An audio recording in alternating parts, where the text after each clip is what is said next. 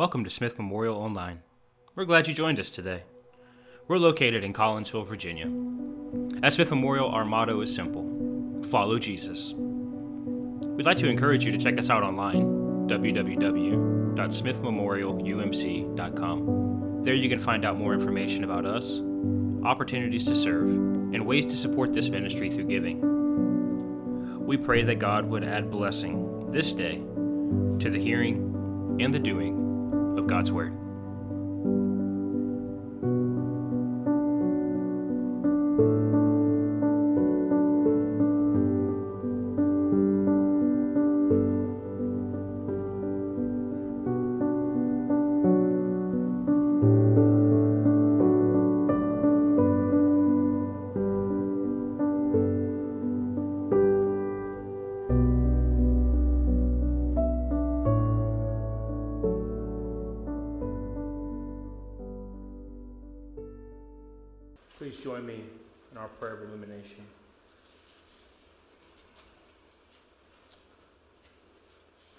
Our hearts and our minds, O Lord, to be receptive to this thy holy word. May it be a lamp unto our feet and a light unto our path.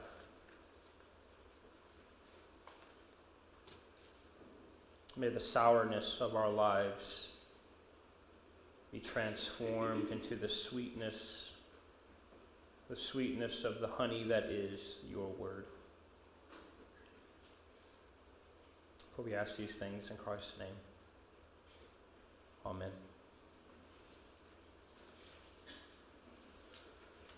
Today we continue our series, Breaching the Divide.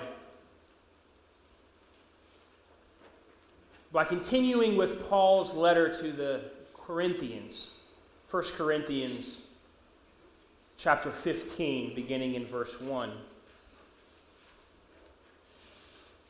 We started off in chapter 12, Paul instructing the church concerning the divisions they have as it relates to spiritual gifts.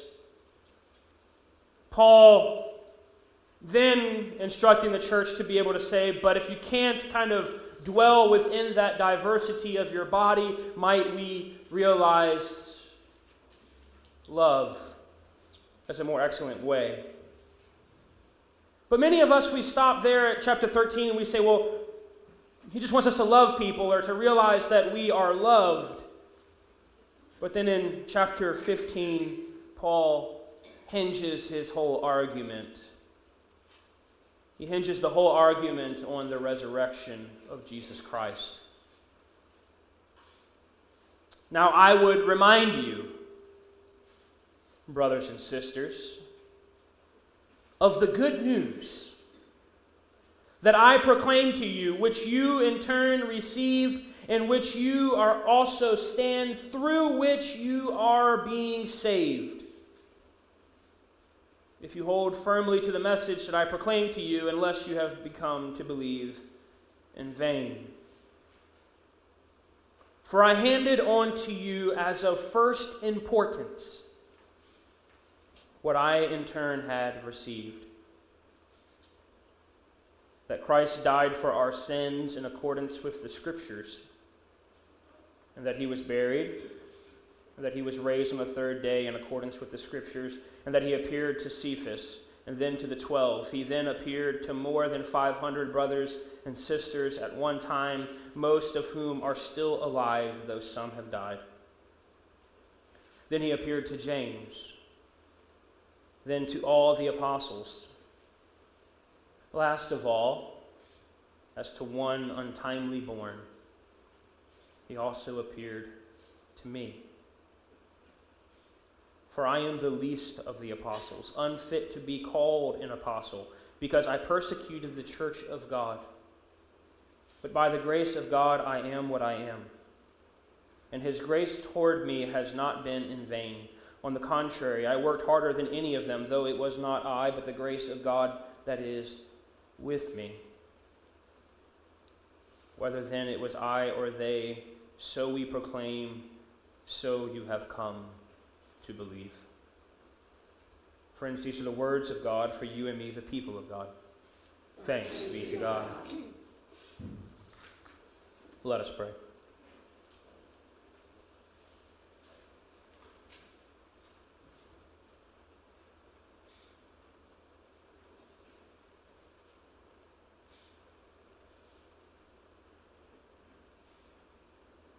Oh Lord, you know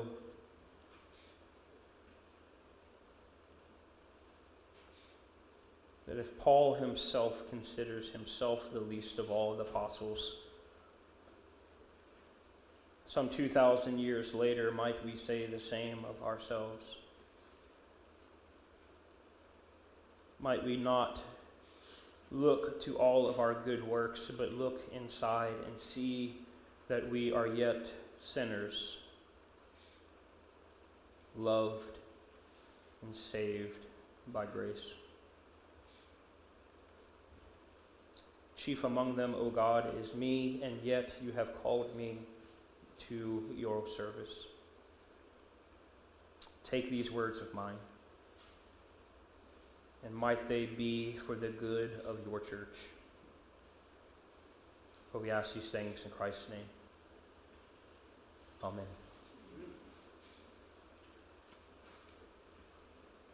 I follow on social media from Huffington Post their good news section. Literally, that's all they try to post on that particular forum. Just good news stories. Things that make you feel good because of what others have done. Recently, I read an article that they had posted about a Milwaukee bus driver who was being praised for the way she helped a homeless passenger get some needed assistance. In October, this bus driver, Natalie Barnes, started talking with a passenger named Richard. Richard told her that he had been homeless for about a week because the place he was living was condemned. Now it's getting late autumn, early winter. So Richard asked Natalie if he could ride the bus throughout the night in order to stay out of the cold of Milwaukee. And Natalie said, Absolutely. You just stay right on here with me. Natalie later recounted, she said, At some point in our lives, everybody needs some help and I wanted to do what I could to help Richard in some way. At one point during her shift, Natalie took a break at the University of Wisconsin Milwaukee and she offered to get Richard a bite to eat. Richard said, I don't know how to say anything other than thank you. And that somehow I will pay you back. And she said, No, no, I don't want you to pay me back. This is what I wanted to do for you.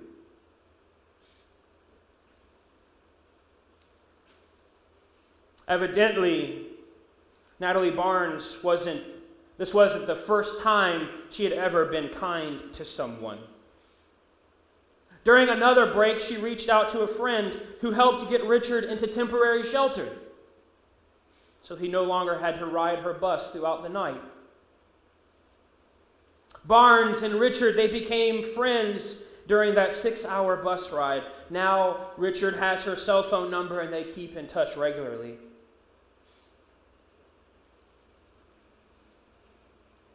Natalie says that they keep him, that every couple of days he thanks me every time he talks to me for helping him. He calls me his little guardian angel.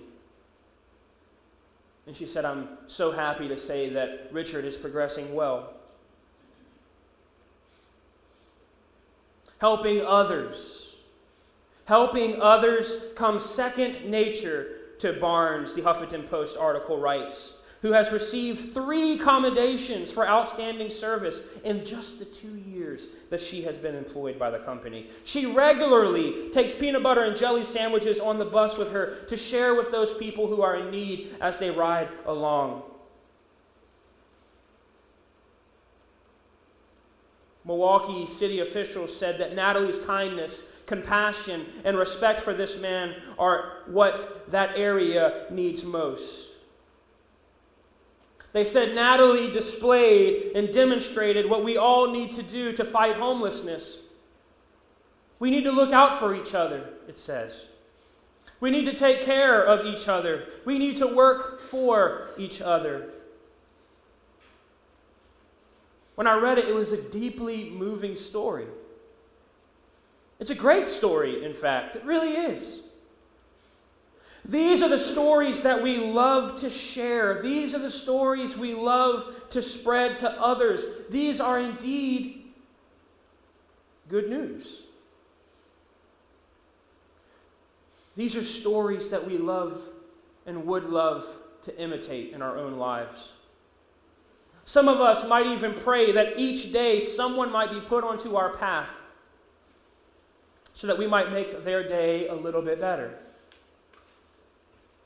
Stories like this show the nature of everyday heroes. People who are actively putting others before themselves and seeking after the welfares of those who are less fortunate. Some would even go to great lengths of saying that Natalie is demonstrating the very heart of the gospel through her service. Except, there's one problem. Being a good person has never been being a good person has never been the church's proclamation of the heart of the gospel. Being a good person, morally and ethically sound, socially and politically acceptable, these qualifying markers might get you a job, they might get you a relationship, but they will not give you the gospel of Jesus Christ. And friends, this is precisely the problem we find ourselves as a church today. Churches have traded the gospel of Jesus Christ in for some easy moralism and feel good stories. We have traded the gospel of Jesus Christ in to now the church is nothing other than a secondary option to the Key Club or the Rotary Club. That's where people go who want to be good, someone might say. That's where people go who might want to be nice, to act ethically, to do kind things. But that's not the gospel. The church's witness today, instead of witnessing to the gospel, the church's witness today in many places sounds something like this There is a God who could not stand your sin. And therefore, that God sends his Son to atone for those sins on your behalf because God can't stand to look at sin, i.e., God can't stand to look at you. So, this God that can't stand your sin sends his Son to atone for those sins so that God might actually be in relationship with you to do for you what you could not do for yourself. And this God also, once you accept him into your heart, is keeping a ledger of how well you are living up to his Son's sacrifice. By once again counting your trespasses against you until you again confess. This is the gospel that our churches proclaim. That the God who came in Jesus Christ to atone for the sins of the world is now the God who says, I want you to accept me into your heart and then live as if you do not sin.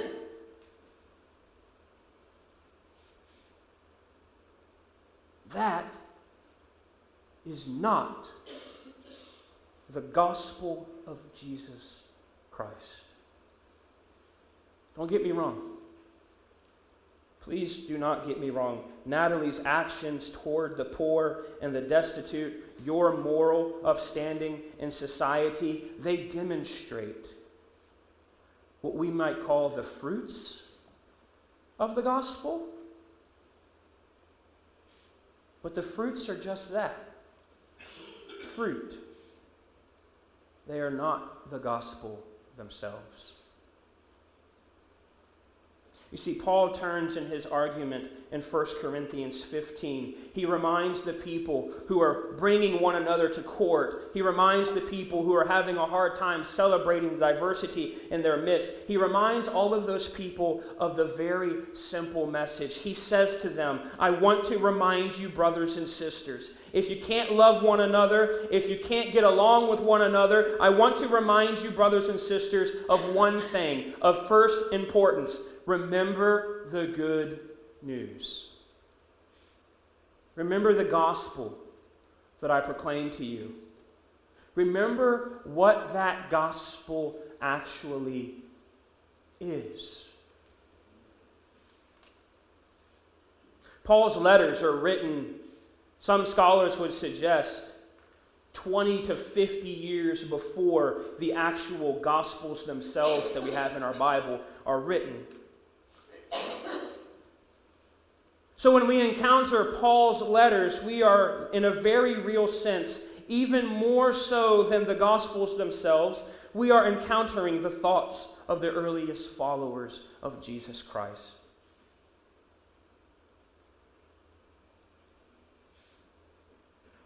We're encountering what made them a church. We're encountering what made them such a unique people. We're encountering the very problem that created the problem that they have, which is we have people that the law says shouldn't be here, and they're here now, and we don't know what to do with them. So please help us, Paul. And Paul is saying, Remember the gospel.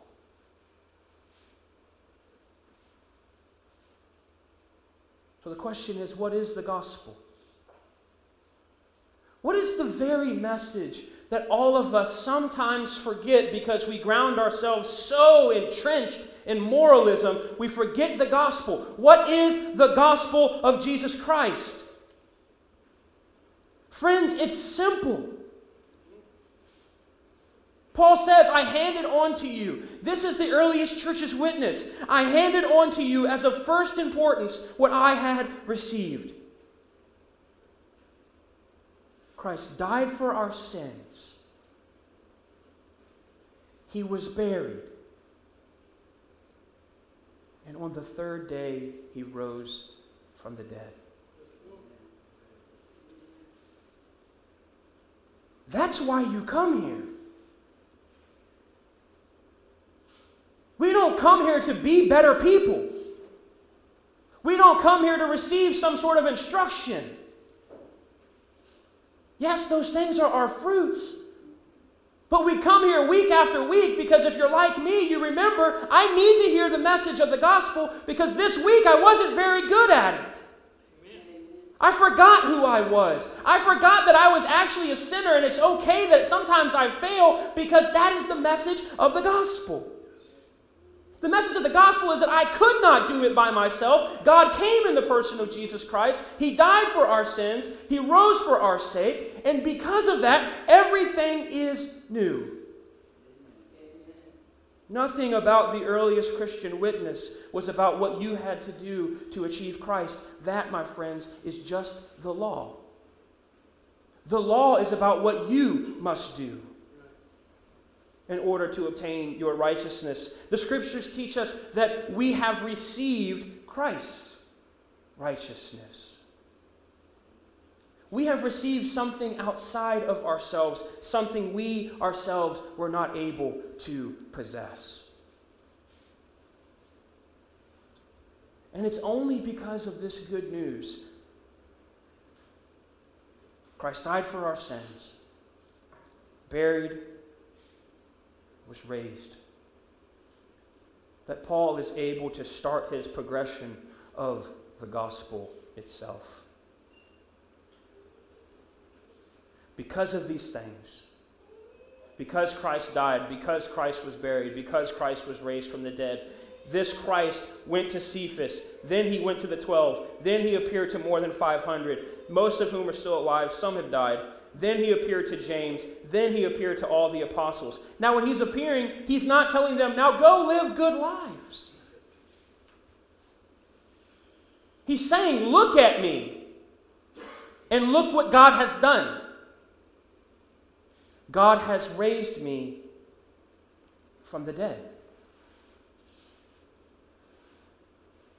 The message of early Christianity was never a message of what you must become, it was always simply news. Good news. This is what has been done for you.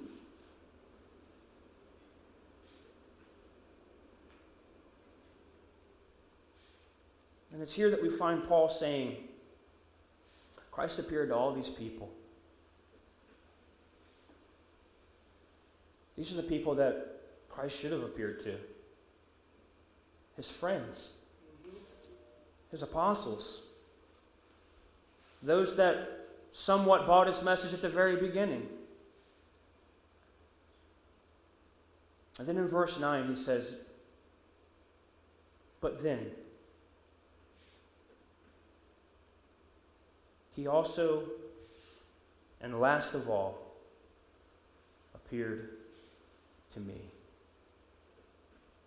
As to one who was untimely born. The Greek word there is ektroma.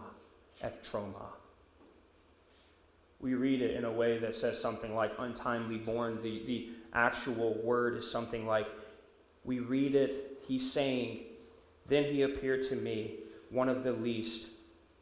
I'm no more than a miscarried fetus. That's the actual translation of the word. I'm the least of all. I'm the lowest of the low. And he appeared to me. And he shouldn't have appeared to me. And he shouldn't have appeared to me because I persecuted his church. But he did. Friends, as a church universal, It's okay for us to call people to moral action. It's okay for us to call people and to hold people accountable. But that is not the central message of the gospel of Jesus Christ. The central message of the gospel of Jesus Christ is this You were dead in your sin, and Christ has raised you from the dead the central message of the gospel is this. To a world that is so diverse, the central message is this. If Christ died for our sins, was buried, and if he truly was resurrected, then nothing you've ever done matters. Because this God loves you that much. But it's also the same message to be able to say that if Christ did not die for our sins, if Christ was not raised from the dead, then it doesn't matter how good of a person you are. If Christ has not been raised from the dead, then nothing matters at all. That's the message of the gospel. Sometimes we complicate it. Sometimes we add to it. But the message has always been the same Christ died for us and our sins. He was buried, and he was raised from the dead. This, friends, is good news. I offer this to you in the name of the Father, the Son, and the Holy Spirit. Amen.